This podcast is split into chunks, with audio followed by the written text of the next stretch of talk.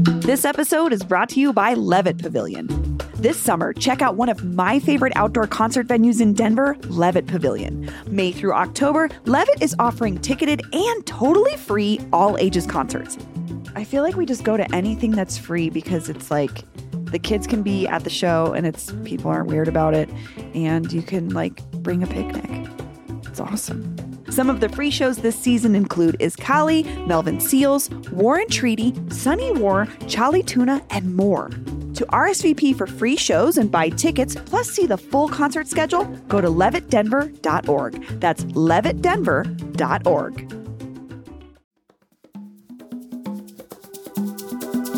Today on CityCast Denver, we're doing something a little different because it's January in Denver, and for the past 118 years, that means one thing it's time for the National Western Stock Show.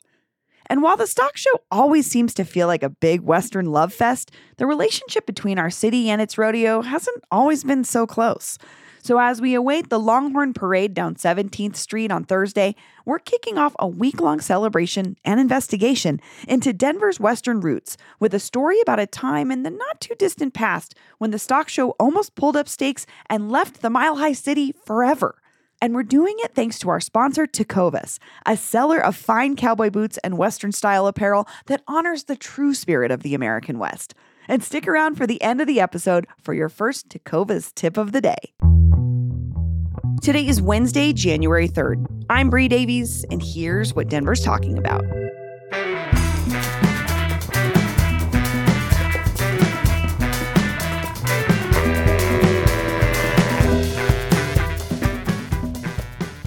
Growing up in Denver, I took the stock show for granted.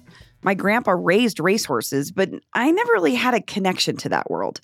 Then last year, we tagged along with a girl from Arvada to make an episode of this podcast about her goat. So, what are Lilo and Stitch? What kind they of are meat goats. Oh, they're meat goats. These so they are meat goats. will be. they meat- will leave this week and Oh. go feed families. Oh, they leave this week. Yes. So, your daughter has to like get her We goats have to say ready, goodbye. show them off, yeah. get to the pinnacle of the goat success, and then say goodbye. yeah, that's the hard part. Oh, But she has I met the people and I saw the old buildings and animal yards amid the shiny new beautiful facilities going up. For the first time, I could feel it. I could feel what Terrance Carroll felt the first time he went. It had to be, it's more than 20 years ago. Terrance is a lawyer, an ordained minister, and a former speaker of the Colorado House of Representatives. But at the time, he was a brand new legislator representing parts of Northeast Denver. A city guy, for sure. One of my fellow legislators and a lobbyist were both cowboys. Um, a guy named Wes McKinley, who served within the General Assembly, and another guy, uh, I won't mention his name right now. They were both cowboys, and Wes represented the area around like Branson, Colorado, the southernmost point in the state. He was like, Terrance, you've never been to the stock show? I'm like, what's the stock show thing? Terrance was born and grew up around Washington, D.C., attended Fork Union Military Academy in Virginia, earned his bachelor's degree at Morehouse in Atlanta, and then, like many East Coasters before him, Terrance found his way out west. Well, I grew up watching cowboy movies. Sure. Um, and there's, I mean, on my phone, there are actually pictures of me wearing pearl snap shirts. And I don't know how that happened at some point in my life, but my mother had me in pearl snap shirts growing up in Washington, D.C. But I never really knew what it meant till I got out here. And Wes said to me, he's like, Terrance, you know you're a cowboy. I'm like, nah, there's no way I'm a cowboy. What's the stock show thing? So the concept, even in general, is not something like, for instance, you you grew up on the East Coast, so it, it wasn't something familiar to you. Yeah, I kind of I knew about rodeos, um, but I didn't know. I mean, and I kind of heard about the stock show, but I'd never been to the stock show, and it was a mind blowing experience the first time. Tell me about that. What what was so spectacular? What really like caught your attention? And I think one of the things was just the sheer magnitude of the place and how enormous the stock show was. The number of people. I was out there during the middle of the day, during the middle of the week, and there were still a lot of people walking around, and all the cowboy hats, the boots. Uh, you could buy anything at the stock show in the exposition hall. It was just amazing. This is a bit. It was just like I I, It I was like sensory overload. It was- Sure. it was sensory overload. That's what it was. A couple of years after Terrance's first visit, the stock show recorded a record high number of attendees. Like six to 700,000 people were showing up regularly in the early 2000s. So he saw it all the rodeos, the cow pies, the turkey legs, the mutton busting. But he also started to hear multi generational stories of Denverites, not ranchers, but city folk, whose families have supported this tradition year in and year out. People like Steve Weil, who my producer Paul Karolyi chatted with recently. Hello? Hey, Paul. Yeah. It's Steve Weil. I'm sorry, I uh, it slipped my mind to, that I had to phone you back. Steve Weil is the third generation of Weil men to run Rockmount Ranch Wear, one of the oldest purveyors of Western wear in Denver. We're most famous for our shirts. We are known for making the first shirts with snaps, and a lot of what we make is still made in the U.S. wherever possible. And then uh, we we're just very careful to go our own way and not do what other other companies do, so that we stand alone. Steve's grandfather, Jack A. Weil, was born in 1901, which was a pretty dark time for our city. The silver market had crashed and the mining industry was on the skids. So a group of civic leaders got together and decided to throw a big party celebrating one of the next biggest industries on the hope that it could spark more prosperity. That industry was agriculture, and that party was the stock show. I went to the stock show, uh, you know, every year with my family as a kid growing up, and um, we actually showed a horse there once. Yeah, how did it do? Oh, I can't answer because I it's so long ago, but it was a nice experience. Steve grew up around rodeos because that's what the Weil family did. According to Rockmount's website, it was his grandfather, Jack, who noticed bull riders getting their shirts ripped off on the horns. And it was his bright idea to try out snap buttons instead. In 1946, he bought the five story building in Lodo where Rockmount is still open for business today. In fact, especially today. You know, it's a nice splurge of business that happens in January, and we, we support it because it's our home team, you know. And at the same time Western fashion has gone global, the economic power of the stock show itself has grown, with an impact close to $100 million per year back in the late aughts. But at that same time, the dark suit and cowboy hat wearing head honchos were looking around at their 100 year old home and its aging infrastructure, and they started dreaming about greener and bigger pastures. Well, let's go back to 2011 uh, and talk about the moment that you first heard that the stock show was thinking about moving out of Denver. What was that moment like? I thought it was insane.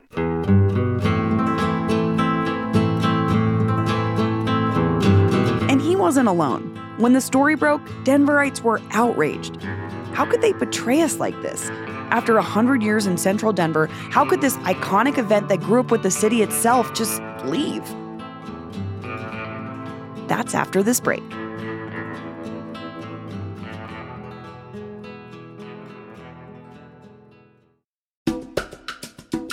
This episode is brought to you by the Colorado Wine Board. Because the wine community here is like surprisingly robust. I mean, think about Bigsby's Folly and Infinite Monkey Theorem here in Denver alone, and there are urban wineries all across the Front Range. Then there's the Western Slope, Paonia, I mean, Palisade. Hello, Palisade Wine, are you kidding me? It didn't used to really be a thing, but from what I hear, it's very much a thing now. There are more than 165 wineries across Colorado to explore, and they produce all sorts of wine that reflect our unique culture and climate. So finding a label that you're going to love is easy, no matter where your adventure takes you. Discover it for yourself and support local winemakers at coloradowine.com. That's coloradowine.com.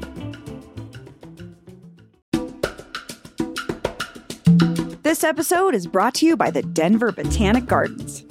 It's time for the 75th annual spring plant sale at the Denver Botanic Gardens. Mark your calendars for Friday and Saturday, May 10th and 11th. Admission is free, but you must register in advance at botanicgardens.org. Registering my husband, Greg, right now for the plants I want him to pick out and plant in our yard for me. Shop from 15 different plant divisions, including annuals, houseplants, herbs and veggies, and specialties like aquatics, container garden in a bag, and plants grown right at the gardens. The garden's horticulture staff will be on site to answer any and all plant questions you may have. This sale emphasizes water smart and native plants that are perfect for our semi arid climate. They'll be great for a beautiful landscape that doesn't require a bunch of water. For more details, registration information, and a catalog of available plants, go to botanicgardens.org. That's botanicgardens.org. Hello. Hey, Paul, it's Paul Andrews, the National Western Stock Show. Hey, Paul. Great to hear from you. Thanks for Uh, calling. good to good to hear from you. You got an easy first name for me to remember. Same right back at you. Before Paul Andrews took a job at the stock show, he was executive vice president of Kroenke Sports and Entertainment, aka the Avs and the Nugs.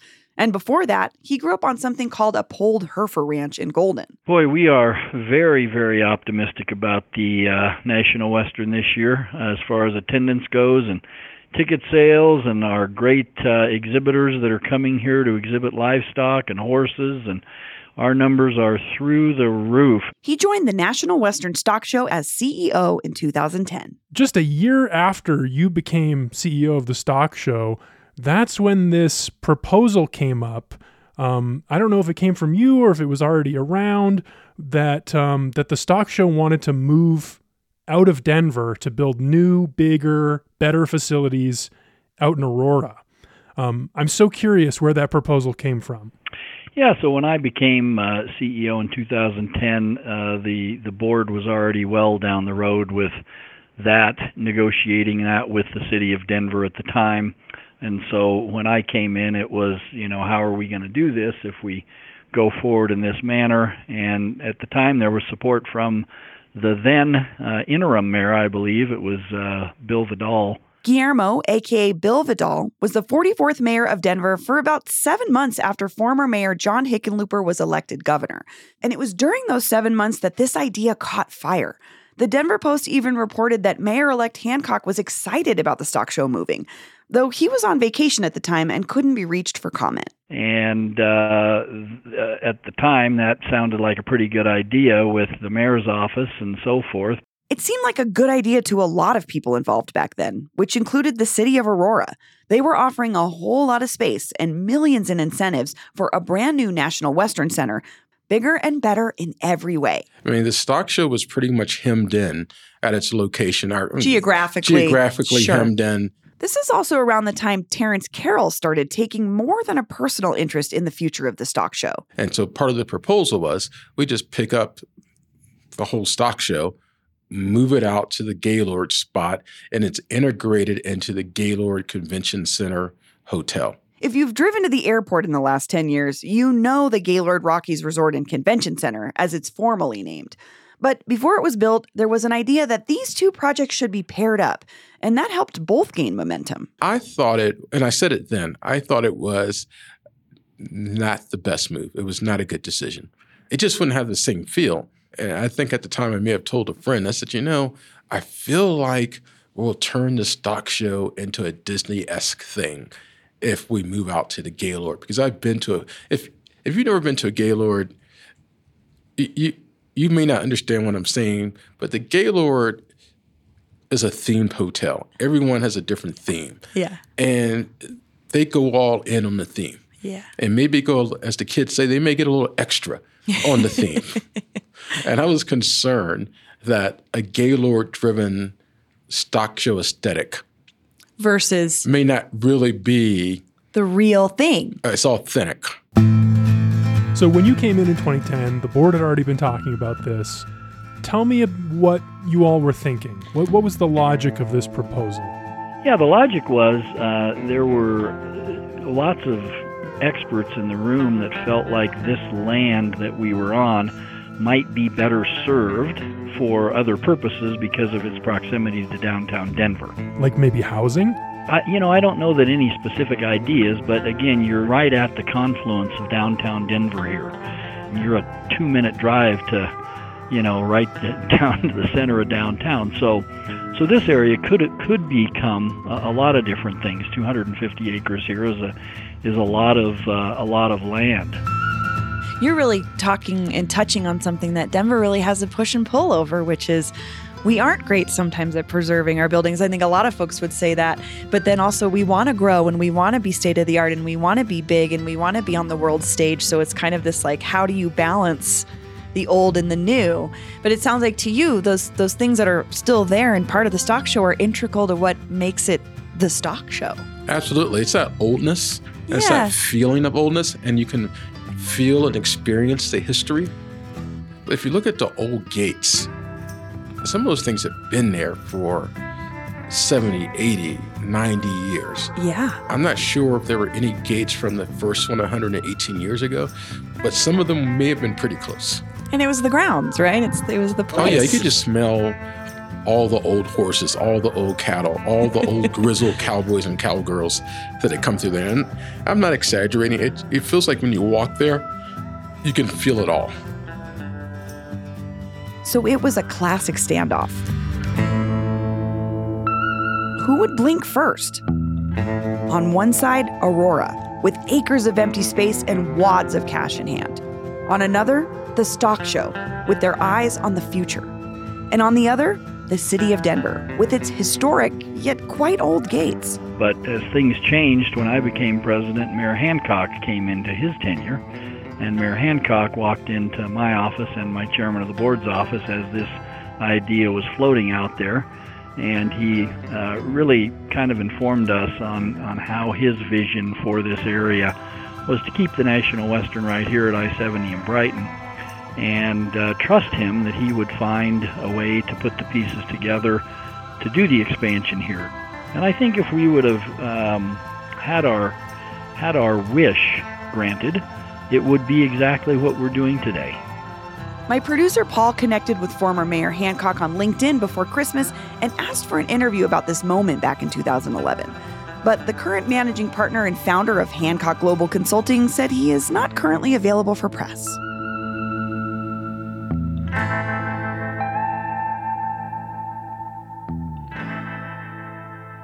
I don't think that that's the way it transpired.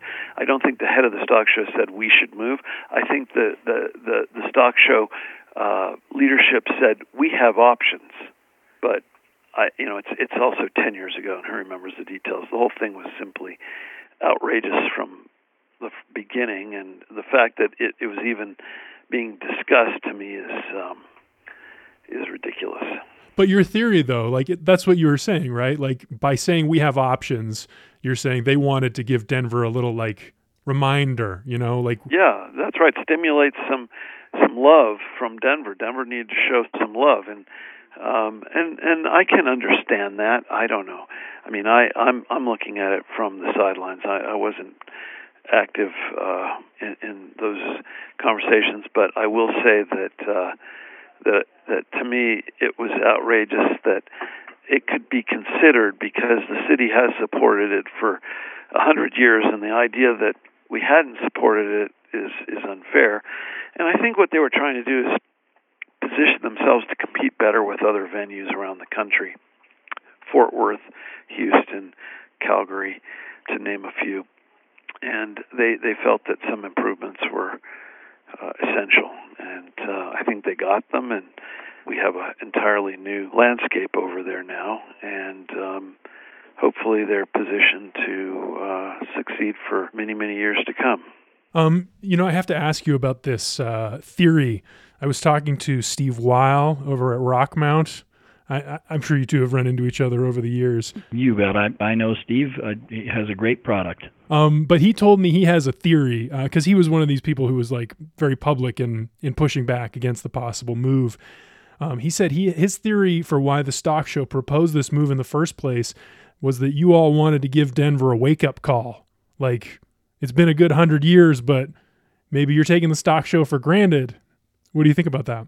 Th- that is a theory. I Mr. Weil has has definitely uh, uh, some intelligence there, but as far as a real strategy, and we were trying to force Denver into doing something here, that that really would be far fetched. We uh, we basically had a conversation with Mayor Hancock, and Mayor Hancock uh, came in and assured us that we could do it here, and that's that's really all we needed was someone to tell us that we can go from 90 acres to 250 acres. And so I, I think it all worked out for the better, as things often do.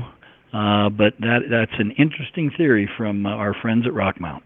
It wasn't long after Mayor Hancock came into office and reversed the city's course that the stock show invited Terrance Carroll to join the board and start meeting with Denverites every month on the stock show's behalf.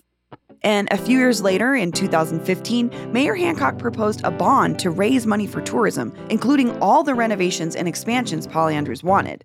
Or rather, almost all of the expansion he wanted. But that's a story for another day. The 2015 vote was overwhelming, though. 65% of Denver voters said yes to keeping the stock show right here where it was born, even if it meant higher taxes.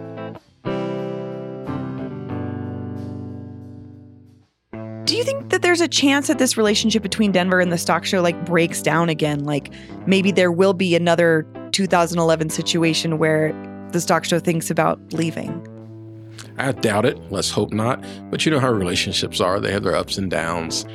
I mean, just like anyone's ever been married or in a long-term relationship or or not even putting in a romantic scene, but just platonically, you just got your friends. Yeah. You're not friends all the time. I mean, you're still friends, but go through you're, you're turbulent not, times. Yeah, you're not always checking for them the same way that you may have checked for them in the past. I think we're in a good place. And so I don't anticipate us not checking for each other because we need each other. I mean, not just the city and the stock show, but the city, the stock show, the neighborhood. We all need each other for this to work. So why do you think though that the stock show is so important to Denver? Like it's an Well- industry. There's others. Well, it's just one of our homegrown things that that makes Denver special. I mean, it's part of our Western history. The, it, it- you see, the, the important point here is that it occurs in January, and January is a is somewhat of a dead time in tourism uh, in the city of Denver, and so this this gives Denver a, a, a little spark when when things are are are are quiet. I really like that theory. That's such that's a very good underlying theory of this relationship, and it really explains that uh, the famous tradition, you know, keeping your Christmas lights out till the end of the stock show Right. because of the spark. because because you have thousands of people who are visiting Denver, and you know, see, it's really important. You know, from a tra- from a sort of traditional uh, viewpoint, uh, the stock show was meant for rural ranchers to show their livestock uh, in the city and get off the ranch and uh, come in and, and, and have a little uh, city life. And um, you know, life has changed in the last hundred years, but still, it's something that people look forward to coming uh, to the big city and uh, enjoying what it has to offer in the cold months of winter. Steve, do you think Denver's a cow town? um, no, um, Denver has Western roots and and Western culture. Um, I I think that you know when I think of a cow town, I think of some little town like Olathe, Kansas, where the cattle drives went through. You know, after the Civil War, up they they were driven from Texas to Montana and so on. That's a cow town. But And, Steve, but um, Steve, they're going to be driving cows through downtown next week. That's a parade. Tomorrow, Thursday, January 4th, as almost every year since 1906, the Cowboys of the Stock Show will be driving a herd of longhorns down 17th Street downtown. And we'll be there too, because relationships need work, and this conversation isn't over. So, for the rest of this week and next, we're going to be investigating, celebrating, butchering, and giddy upping our way to an answer of our own. Is Denver still a cow town? Well, I'll tell you, I certainly, with my cowboy hat on and my boots on, I, I, I think Denver's always going to be a cow town. In other words, welcome to Western Week. You know, the state does $47 billion a year in agriculture impact here uh, from that business. That is an amazing number. And Denver has always been a proud place for people to gather. And so I do think Denver should proudly wear the moniker of uh, Cowtown, knowing it's been part of our history since the beginning of this great state. Thanks to Coach Prime, you're seeing more people wear cowboy hats. Although some of them are wearing them wrong and the wrong hat in the wrong season. If you're listening to this and this airs during the stock show sometime in the winter, this is felt hat time. take the straw hat off, and under no circumstances ever come to the stock show in a Shawn Michaels style cowboy hat. Let us know what you think too. Where do you go for your yeehaws and yippee ki in Denver? What's the story behind your favorite pair of cowboy boots? Do you wish the stock show left us with a big plot of empty land to fill with housing? We want to hear it. Leave us a text or a voicemail on the Western Week hotline at 720 500 5418. Again, that's 720 500 5418.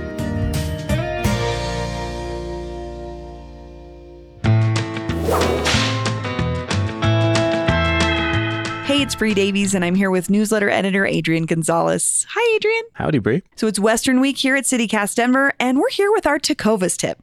Adrian, what do you have for us? Today's tip is all about how to care for your leather goods. So you picked up a perfect pair of boots.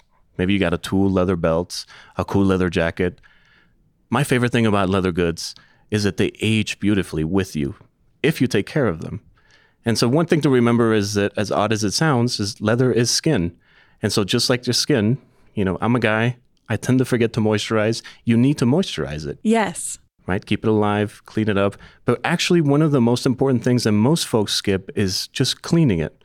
And I don't mean like washing it, I mean just a little dust off. Take your boots, and at the end of the day, if you got them muddy, take a brush, brush it off.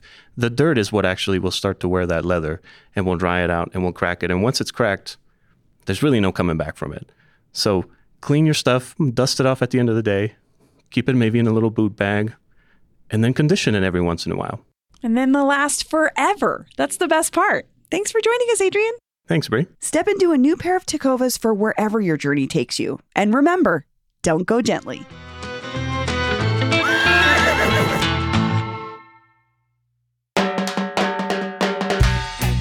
That's all for today here on CityCast Denver. If you enjoyed this show, why not take a minute to tell a cow about us? Rate the show wherever you get your podcasts and subscribe to our morning newsletter and learn more about us at denver.citycast.fm.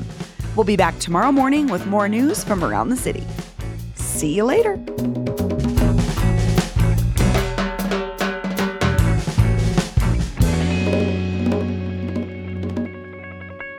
Oh man, we got to take Montgomery to the stock show for sure this year. He's like obsessed with Toy Story. He's obsessed with Toy Story. There's a snake in my boot.